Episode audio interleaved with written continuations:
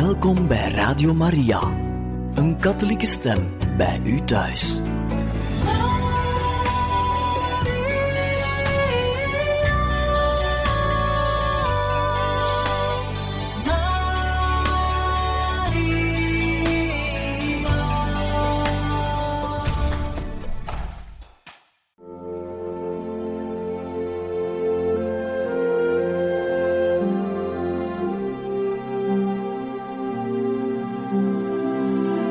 Beste luisteraars van Radio Maria, welkom bij het programma Catechismus.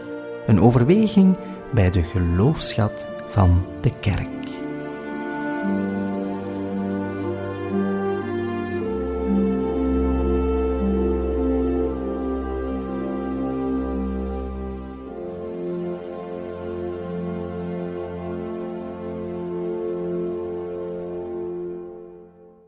Vandaag kan u, beste luisteraars, in het programma Catechismus verder luisteren naar de catechese-reeks gebracht door priester Michel Esparza, waarin hij het heeft over liefde en zelfrespect. Dit is ook de titel van een boek dat hij geschreven heeft en dat handelt over hoe Gods liefde al onze andere liefdes kan zuiveren en ons tot waar geluk kan leiden. Beste luisteraar, hier priester Michel Esparza in de tweede aflevering over het boek Liefde en Zelfrespect. Uh, wij beginnen aan de drie afleveringen uh, over het probleem van de relatie met onszelf. Uh, hoe, hoezeer wij behoefte hebben aan een nederige zelfwaardering. Zoals, zoals ik tijdens de vorige aflevering in de inleiding zei, beide woorden hebben een aanvulling nodig. Um, nederigheid klinkt een beetje eenzijdig als de deugd die ervoor zorgt dat je uh, een hoge waan uh, vermijdt, een, arrogantie, hoogmoed, de hoge dunk van jezelf.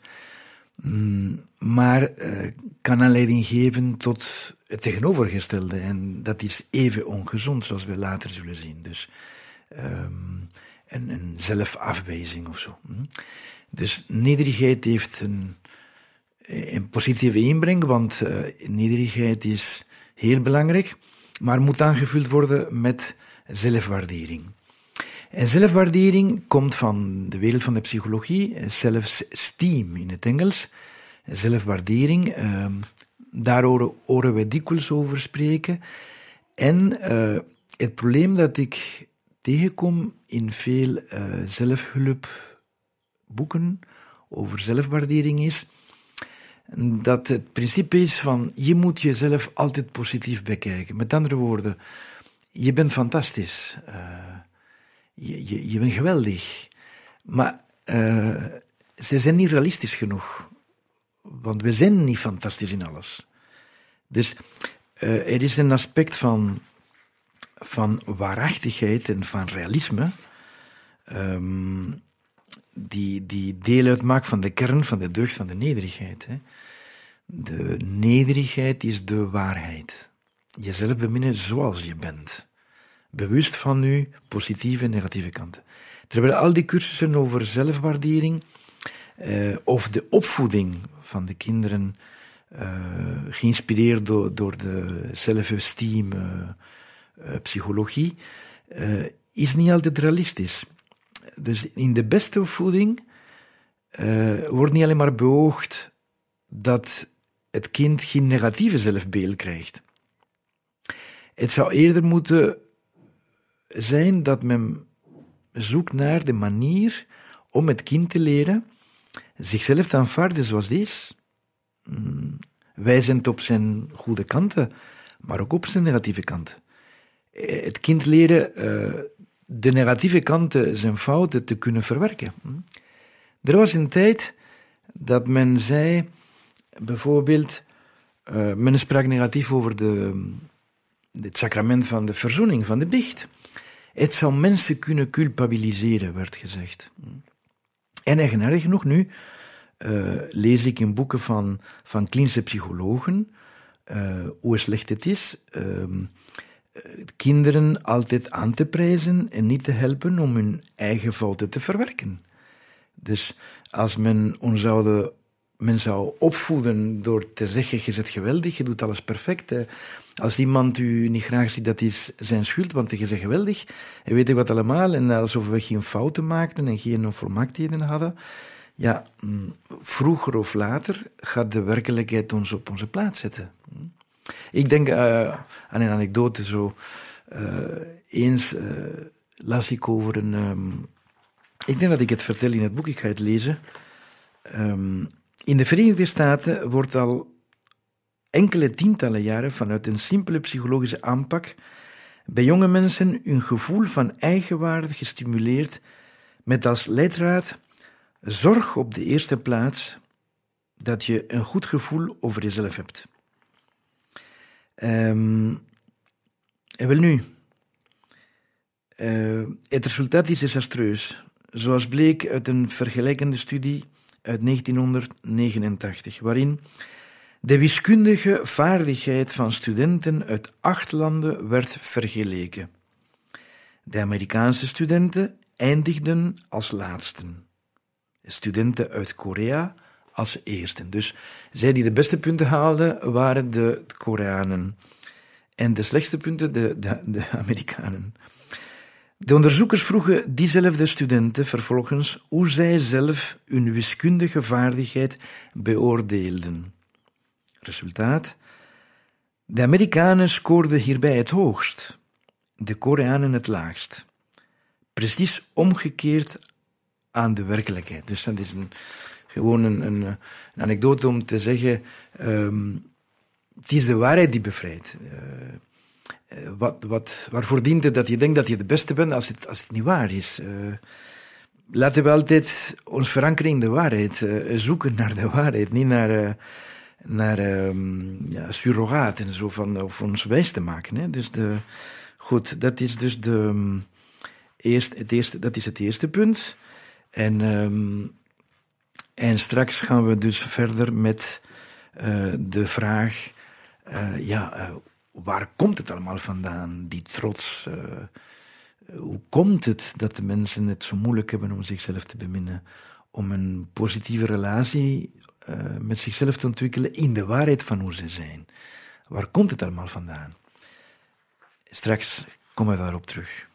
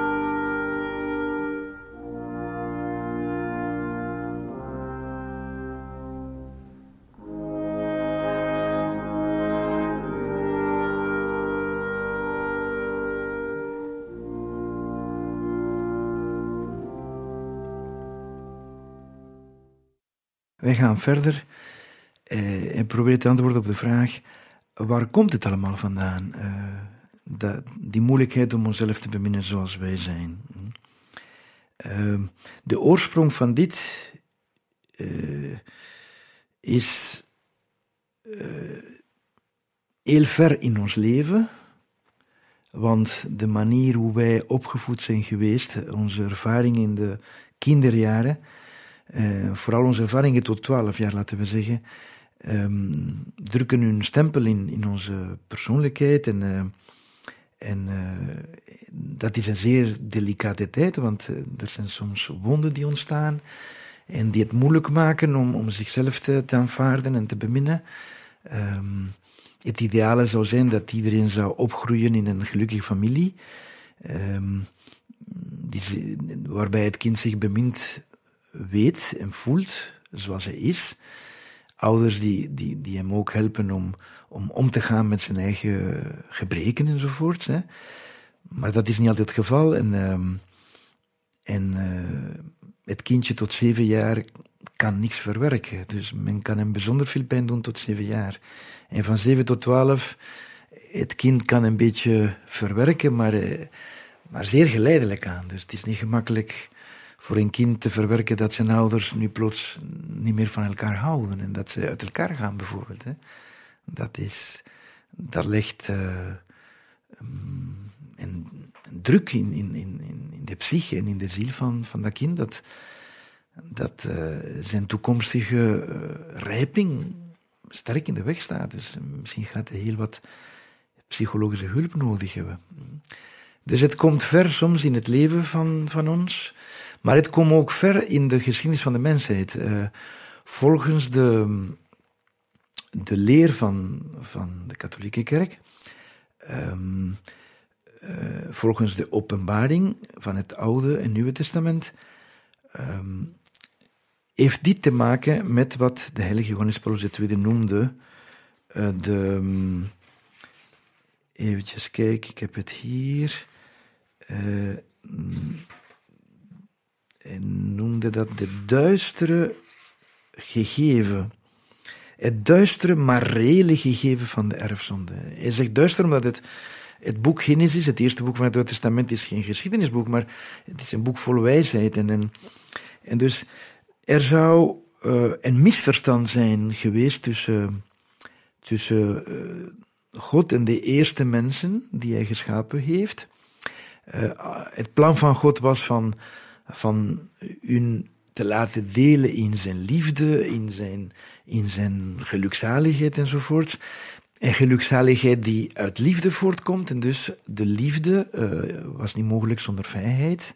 De liefde mag niet opgelegd worden.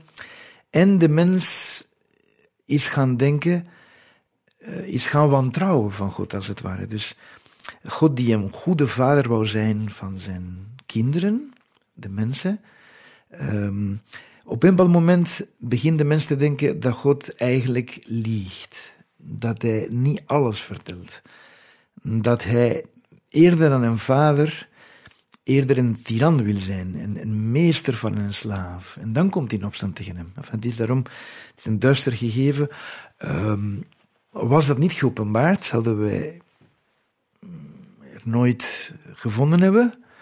Uh, zoals uh, Thomas van Aquino uh, zegt, en, ook kardinaal Newman, John Henry Newman, als het niet geopenbaard was, hadden we het nooit geweten. Maar nu dat we het weten, dan, dan klopt het ergens met onze ervaring. Ik bedoel, mensen geven de indruk van um, zwervers te zijn die, zoals Oliver Twist, hè, als u die film gezien hebt of die, dat roman gelezen van Charles Dickens, dat was een kind dat een, op straat leefde maar ergens in zijn manier van doen zag men, ja, hij komt precies van een, een ziekenhuis vandaan. Hij is, hij is wel opgevoed geweest, maar nu leeft hij op straat. Dus de mens wekt ook die indruk van.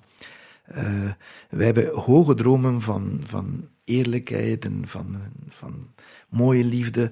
En in de praktijk vervallen we zo gemakkelijk in, in uh, jaloersheid en uh, criticasters van de anderen, weet ik wat allemaal. Dus er is in ons een mengsel van, van, van goed en kwaad. Hè, en, uh, en onder die uh, uitingen van kwaad, een van de belangrijkste is dus die slechte relatie met onszelf, de hoogmoed. Het is eigenaardig, want de, de meeste mensen denk, staan daar niet bij stil. Dus uh, tenzij christenen, die spreken van ik ben niet nederig geweest. Bij, bij niet-gelovige mensen wordt zelfs gezegd soms, ik vraag nooit vergiffenis, ik heb geen zwakke persoonlijkheid. Dus ze denken dat een, een volwaardige mens nooit vergiffenis moet vragen, dat hij heel sterk moet zijn, weet ik wat allemaal. Um, ik lees u een citaat uit eh, C.S. Lewis. Uh, Clive Staples Lewis is een, een, uh, een, Engelse protestant die prachtige boeken geschreven heeft.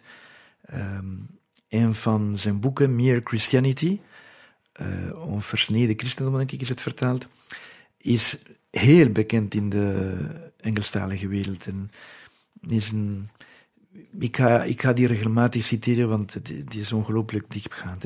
En hij zegt, eh, als hij het heeft hierover, hè, ik denk dat hij de spijker op zijn kop slaat. Door te zeggen, in ieder land, in iedere familie, is sinds het begin van de wereld hoogmoed de voornaamste bron van ellende. Door andere vormen van slechtheid kunnen mensen wel eens nader tot elkaar komen. Kameraadschap en humor en vriendelijkheid kun je aantreffen bij dronken en onkuise mensen. Maar hoogmoed betekent altijd vijandschap. Hoogmoed is vijandschap. En uh, een beetje verder zegt hij dus dat, van, dat de meeste mensen daar niet, naar, uh, daar niet van bewust zijn. Um, wanneer hij, een momentje, ik vind het hier. Um, ja, hier was het. Er is een kwaad waar geen mens ter wereld vrij van is. Waar ieder die dit bij een ander ziet van walgt, en waarvan de mensen, behalve christenen, bijna nooit denken dat ze zich er zelf schuldig aan maken. Ik hoor mensen wel eens bekennen dat ze humeurig zijn, of dat ze zichzelf niet kunnen beheersen met vrouwen of drank, of zelfs dat ze laf zijn. Maar van dit kwaad heb ik, geloof ik, nooit iemand die geen christen was, zichzelf horen beschuldigen. Dus we, doordat men ons christenen spreekt over nederigheid, dan, dan zijn we op onze hoede voor hoogmoed. Maar eigenlijk, louter menselijk bekeken, eh, zoals daar juist ook in dat andere citaat Lewis zei, um, alle problemen in de geschiedenis van de mensheid, uh, in de families, onder elkaar, hebben meestal een, een, een wortel in, in hoogmoed, in, in, um, in de, de gevolgen van hoogmoed. Daarom kunnen we ons uh, de vraag stellen: hoe werkt hoogmoed juist? En laten, laat, laten we voor straks, na een kleine pauze.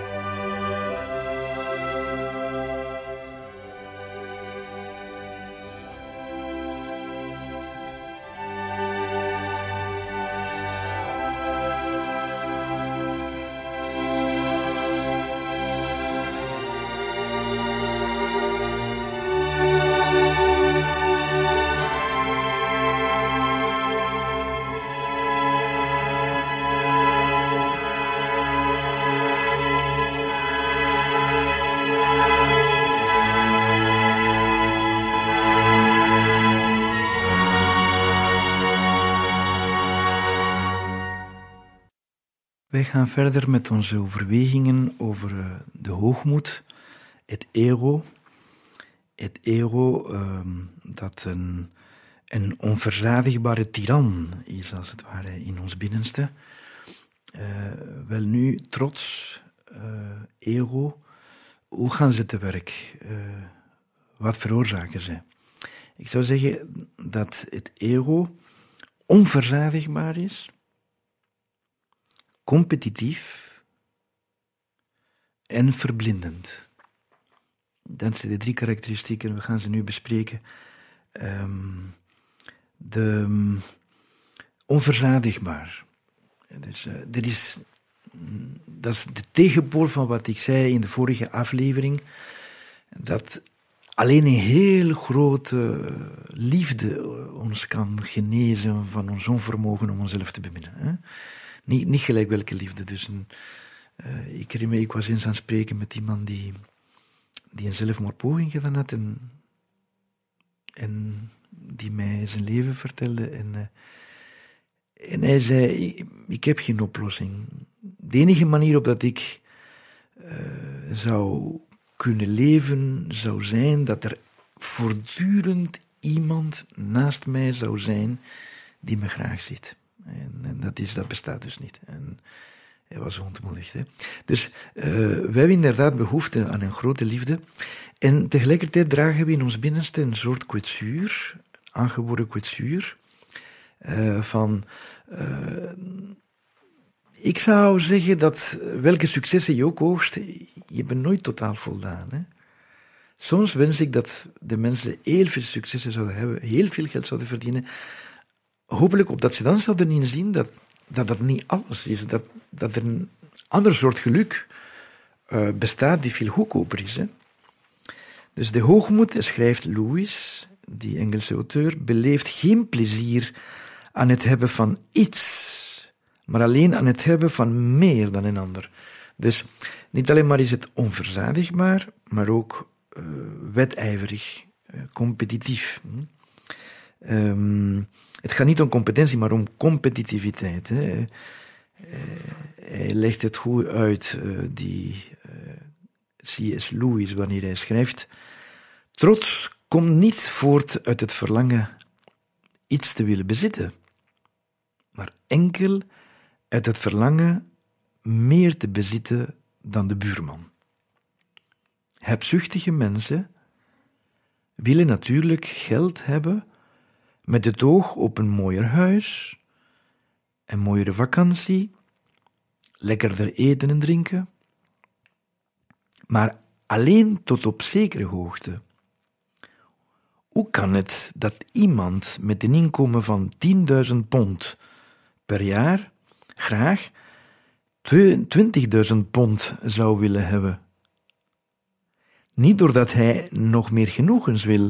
Met 10.000 pond kun je eigenlijk alle luxe krijgen waar een mens van genieten kan. Het komt door hoogmoed. Het verlangen rijker te zijn dan een andere rijkaard. En meer nog, het verlangen naar macht.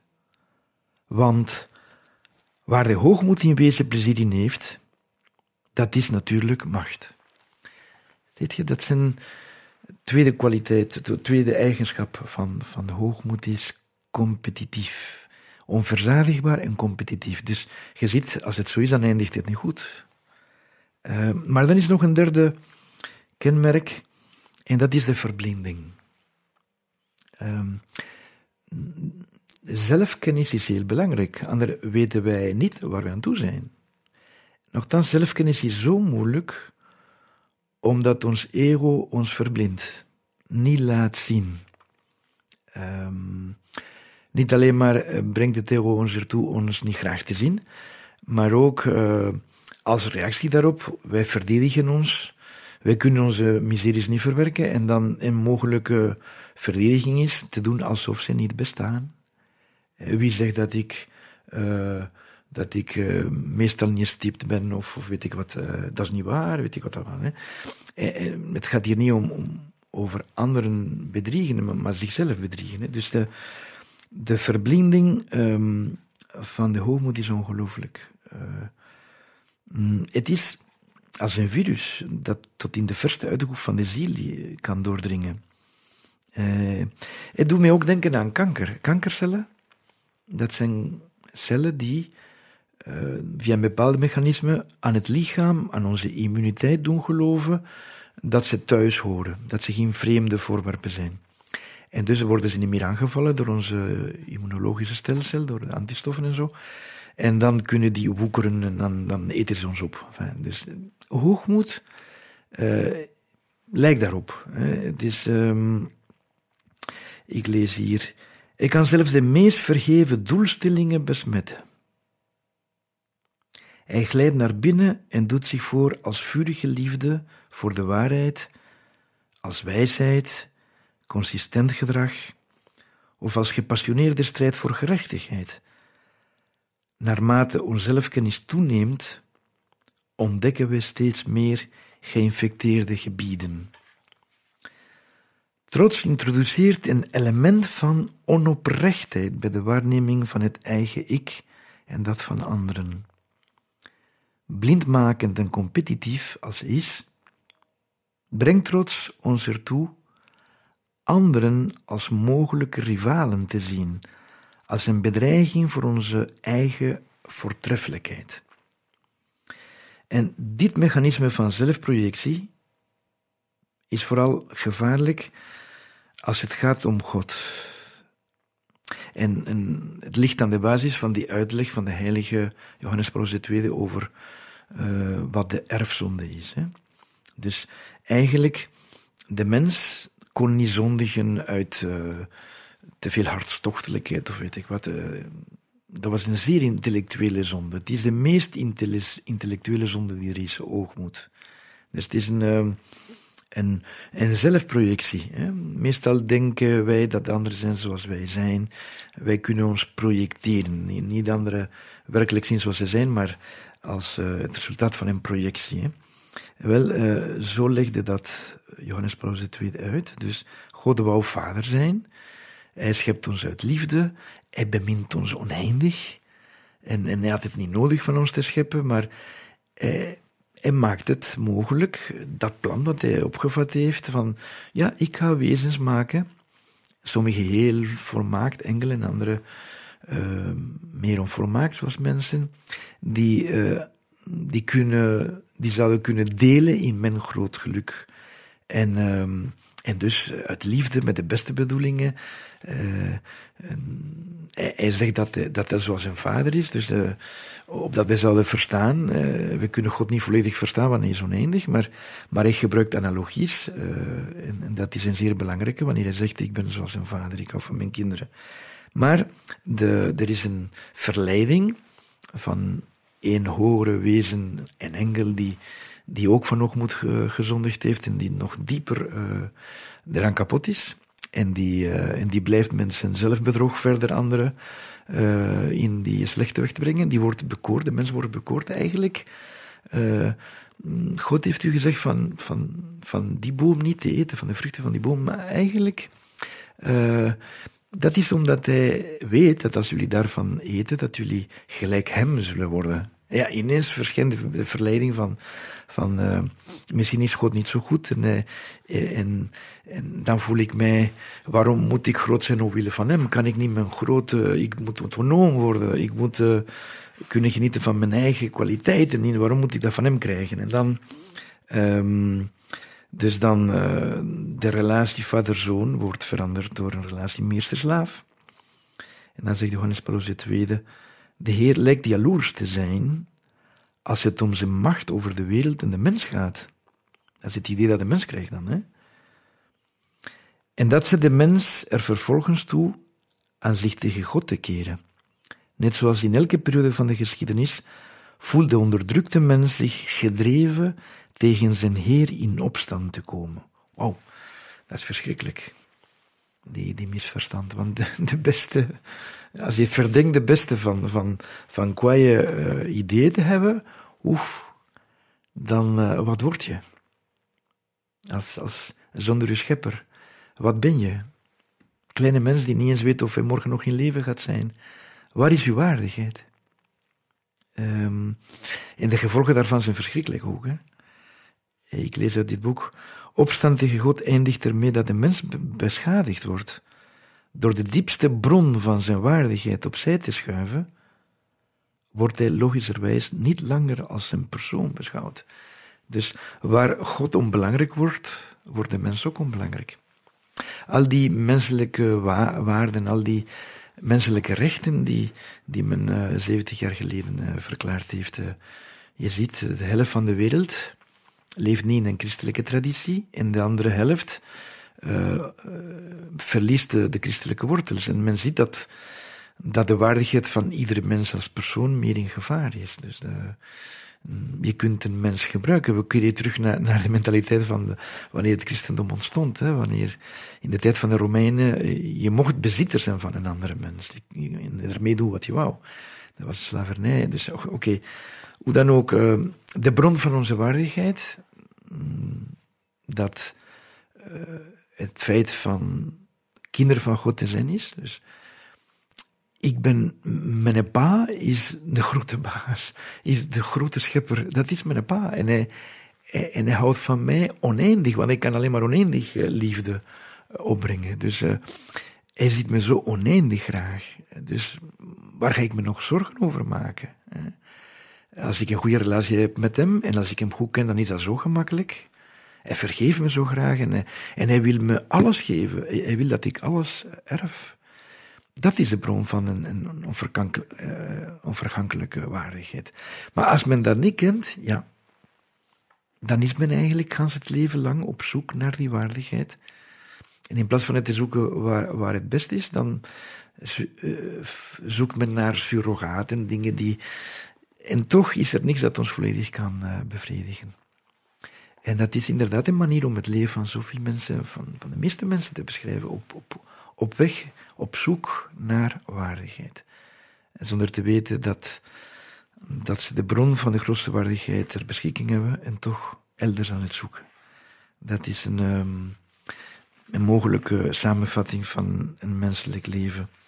En al die problemen die levenslang hebben met, met onze ego en, en, uh, en dat zoveel kwaad aanricht.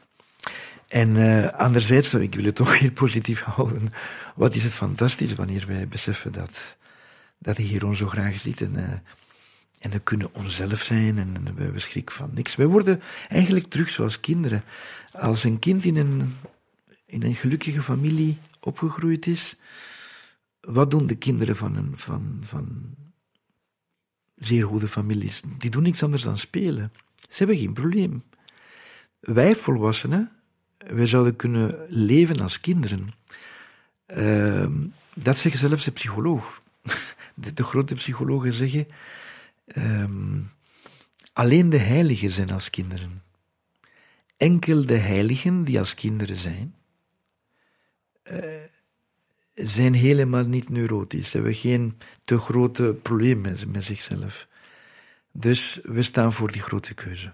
Um, we laten het daarbij terwijl ik voor ieder van jullie, beste luisteraars, bid, opdat we dit kunnen mediteren en, en op weg zouden gaan naar een innerlijke bevrijding.